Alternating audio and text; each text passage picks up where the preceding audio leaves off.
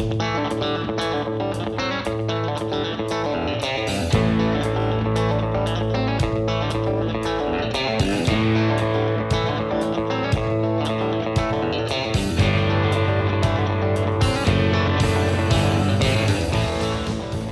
to Texas Ag Today, a daily look at the latest news in Texas agriculture. Texas Ag Today is produced by the Texas Farm Bureau Radio Network, with the largest farm news team in the Lone Star State. Now, here's the host of Texas Ag Today, Carey Martin. Hello, Texas. Jump on in with me. Buckle up and let's take a ride around the Lone Star State as we cover the most important industry in this greatest state in the nation Texas agriculture. Topping our news today, the weather has been somewhat dry here this fall, but that's been good for cotton crop development. We'll check in with the development of the crop here in Texas and nationwide to kick off today's show. My name is Carey Martin. I'm your host, along with the largest and most experienced farm news team in the Lone Star State.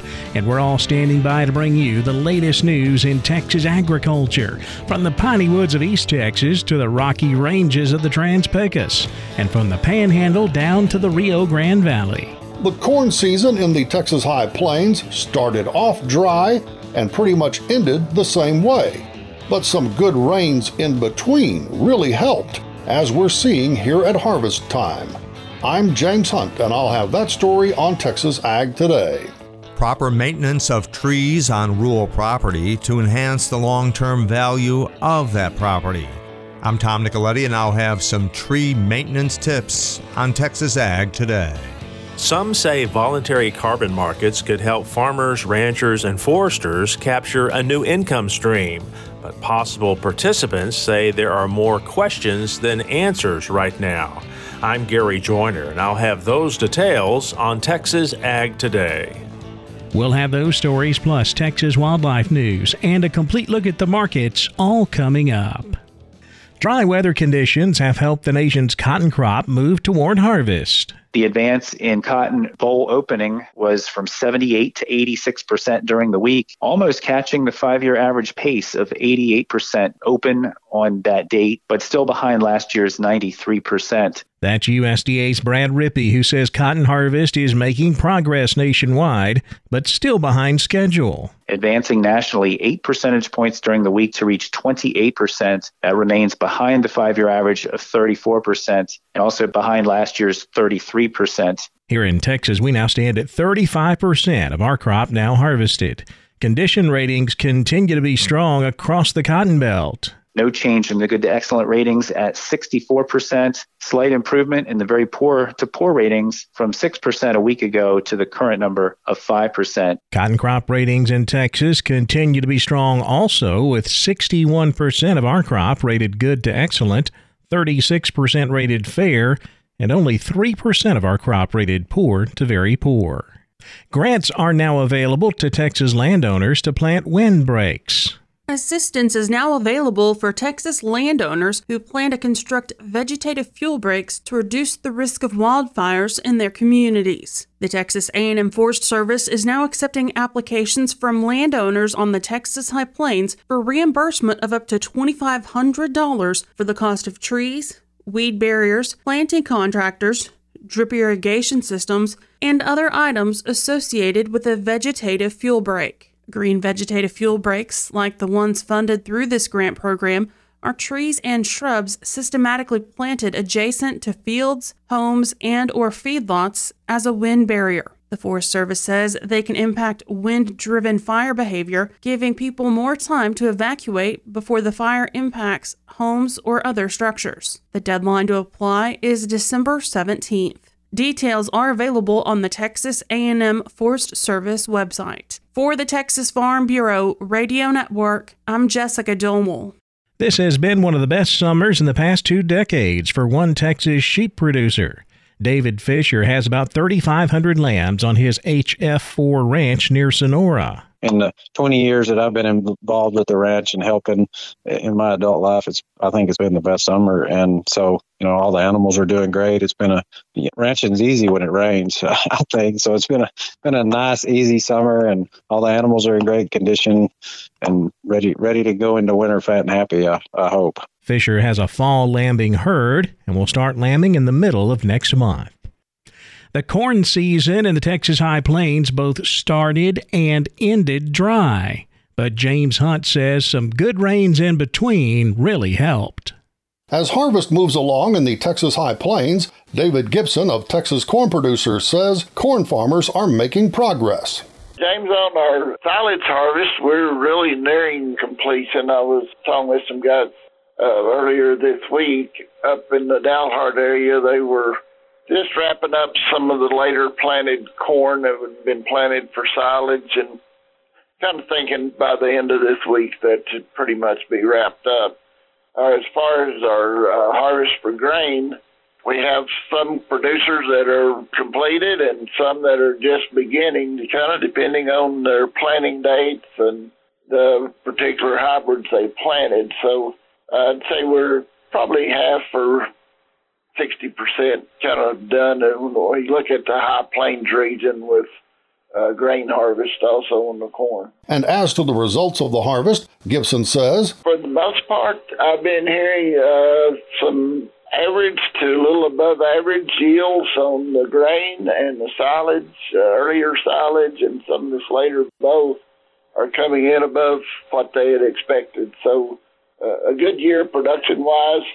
Those rains and cooler weather we got in July made a world of difference in what we'd probably be saying today if we'd have stayed as dry as we were coming up to those rains. Gibson also says even though corn prices have come down somewhat from this season's highs, they remain strong enough that farmers should be in good shape, even those who did not do any pre marketing. However, Gibson says the cost and availability of fertilizer and other inputs is a big concern. How Texas Corn Producers is tackling that issue is tomorrow's topic. I'm James Hunt on the Texas Farm Bureau Radio Network.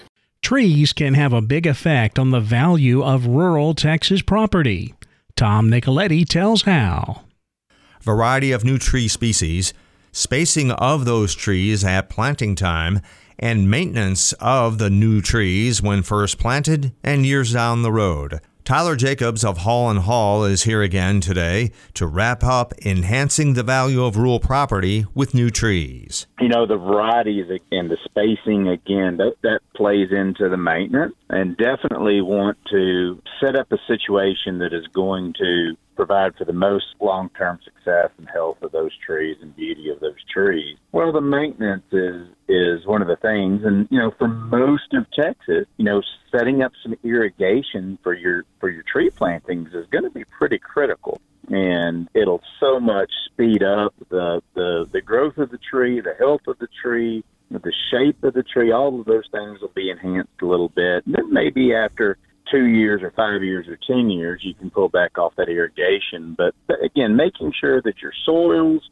are properly amended and that they're structurally planted right, and then anything that needs to be done maintenance wise in those first years will pay huge dividends going down the road. And I have seen a lot of places over the years where trees were planted and then later abandoned and they weren't maintained. And it's sad to say it, but the trees are almost a detriment to the property value because they look like scrub bushes rather than the trees they were intended to be. So we don't ever want our trees to be confused for brush.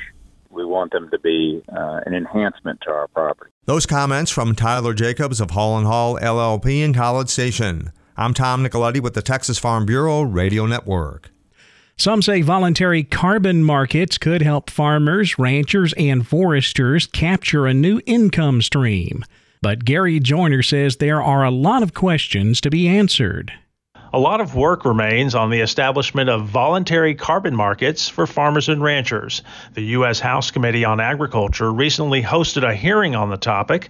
Committee Chairman David Scott said voluntary carbon markets could help farmers, ranchers, and foresters capture a new income stream. Farmers and ranchers, however, have more questions than answers. Questions include determining how carbon is measured, how baselines are determined, and data privacy issues. There's also concerns about costs of implementation and foregone income calculations, ease of participation, and contract provisions, and the list of questions goes on.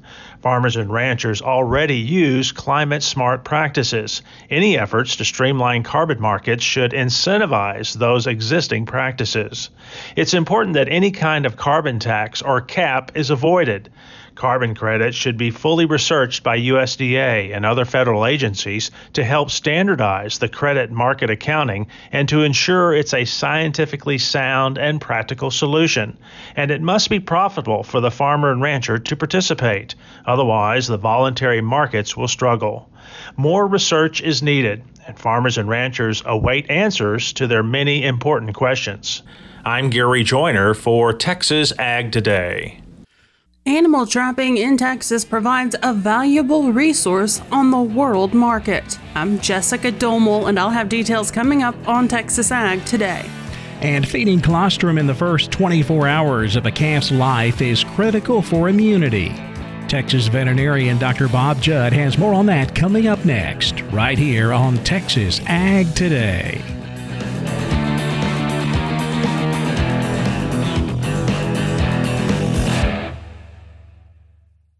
Parenting is full of surprises. You never know what to expect. So after our son was born, I called my Texas Farm Bureau insurance agent to set up a life insurance policy in case something happened to me. Sawyer is now two. And we'll soon have a sister.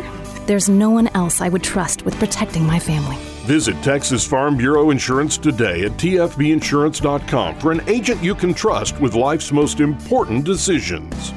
Coverage and discounts are subject to qualifications and policy terms and may vary by situation. We're keeping you informed on everything happening in Texas agriculture on Texas Ag Today. Getting colostrum into a calf in the first 24 hours is critical to have good immunity. But Dr. Bob Judd says that feeding colostrum after that first day can also help. It is indicated in Bovine Veterinarian that feeding colostrum for a few days after the first 24 hours can also be beneficial. After all, that's the way nature intended it as cows continue to have colostrum several days after they are born, and nursing calves are receiving this colostrum. So it is not surprising that feeding calves that are taken away from their mothers at birth would do well getting a few more days of colostrum. A study out of Germany, published in the Journal of Dairy Science, split 144 heifer calves into three groups. After their initial colostrum feeding, Group 1 received 5 quarts of pasteurized whole milk per day. The second group received the same amount of milk with about a fourth of a pound of colostrum added, and the third group received about one and a half pounds of colostrum added per day. The calves receiving the largest amount of colostrum had significantly higher weights at 61 days and final body weight of the study at 81 days. The group fed only pasteurized milk had a greater chance of running fever than either of the colostrum groups and also had an increased incidence of diarrhea and respiratory disease. Another study showed that calves fed transition milk and those fed colostrum replacement weighed 6 pounds heavier at 56 days than those fed regular milk replacer. Transition milk is that produced by cows on the second to fourth milking after calving, and it has been shown to stimulate development of the calf's digestive tract to help with nutrient absorption. So, although feeding transition milk may be difficult logistically and feeding colostrum replacement may be expensive, it may be worthwhile for many folks raising calves. I'm Dr. Bob Judd. This is the Texas Farm Bureau Radio Network. Animal trapping in Texas provides a valuable resource on the world market. Jessica Domel explains in today's Wildlife Report. Regulated trapping can help landowners and communities control nuisance animals like wild pigs and skunks. While also helping to maintain a critical balance in nature. Bill Applegate, Vice President of the Texas Trappers and Fur Hunters Association, says trapping does more than that. It also provides a valuable resource on the world market most fur pelts are sold in the fur market, and a lot of those are the auction houses up in Canada, where buyers will meet worldwide to compete to buy the fur collection that are offered for sale. And those fur buyers take those pelts back to their home countries and fashion garments, coats, collars on jackets and parkas and blankets and many other items that can be fashioned out of fur. The great thing about it is the fur market helps decrease our national deficit because trappers are able to sell their products in the international market and that brings dollars back to America. Applegate said when fur prices and the fur market is down, there are fewer incentives for trappers to go out and capture these animals. As a result, the population of all these animals begins to increase and different animals will encroach on human activities. Raccoons will begin to infest homes and attics, and, and coyotes will be killing dogs and cats in suburban areas. But with regulated trapping and incentives to, for the trappers to be out there, we can keep these encroachments on humans to a minimum. For the Texas Farm Bureau Radio Network. I'm Jessica Domel. We had a higher day in our markets on Wednesday. Cattle, cotton, and grains all finishing in positive territory. We'll take a closer look at the livestock, cotton, grain, energy, and financial markets coming up next. Keep it right here on Texas Ag Today.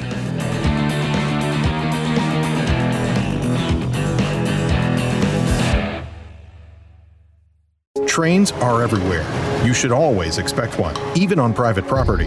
Only cross tracks at designated crossings that fit your equipment. If you don't fit, don't commit. Whatever you're operating, secure your load, raise your equipment, and avoid getting stuck or causing damage. Minimize distractions. Remember, noisy equipment drowns out the sound of a train. Unless you're crossing, always keep a safe distance from train tracks. Look, listen, live. For more info, go to oli.org. We're giving you the market information you need on Texas Ag Today. It was a positive day in the markets on Wednesday. We closed higher in cattle, cotton, and grains. We'll start with the cattle complex, where October live cattle were up 95 cents, 125.95. December up 50 cents at 130.52. February live cattle up 60 closing at 135.60. October feeder cattle up 82, 155.92. November feeders up 50, 159.35. January feeder cattle up $1.25 closing at 160.47. Cash fed cattle trade picked up on Wednesday. We saw some light trade at 124 here in the south. That's steady with last week. Of course, we did see some light sales, but it looks like most of the feedlots holding out for higher money as we get here toward the end of the week. The online Fed Cattle Exchange was held on Wednesday. We had 2,757 head offered. None of those cattle sold. Boxed beef was mixed on Wednesday with choice down 37 cents to 80.51. Select up $1.47 at 263 even. Now let's check the auction barns. We're walking the pens with Larry Marble.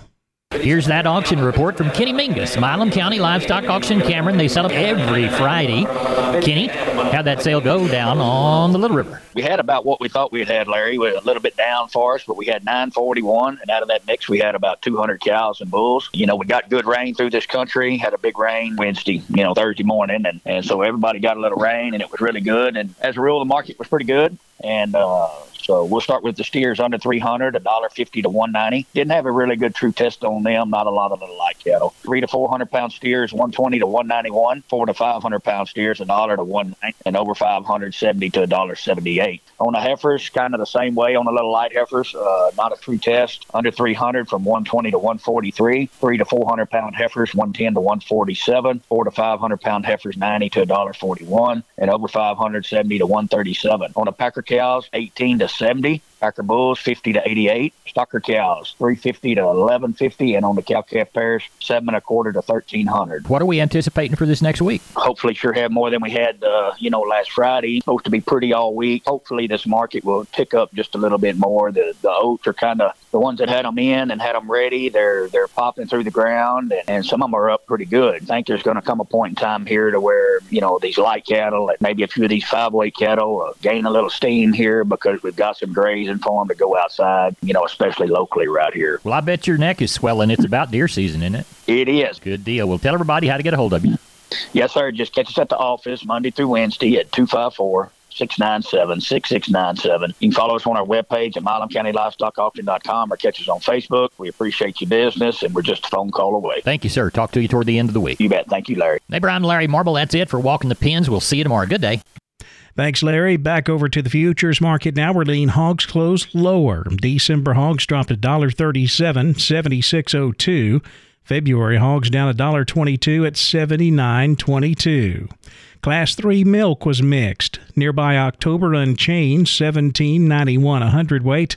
November milk up 16 at 19.38 a hundred. The cotton market closed sharply higher after nearly touching limit up during the trading session on Wednesday.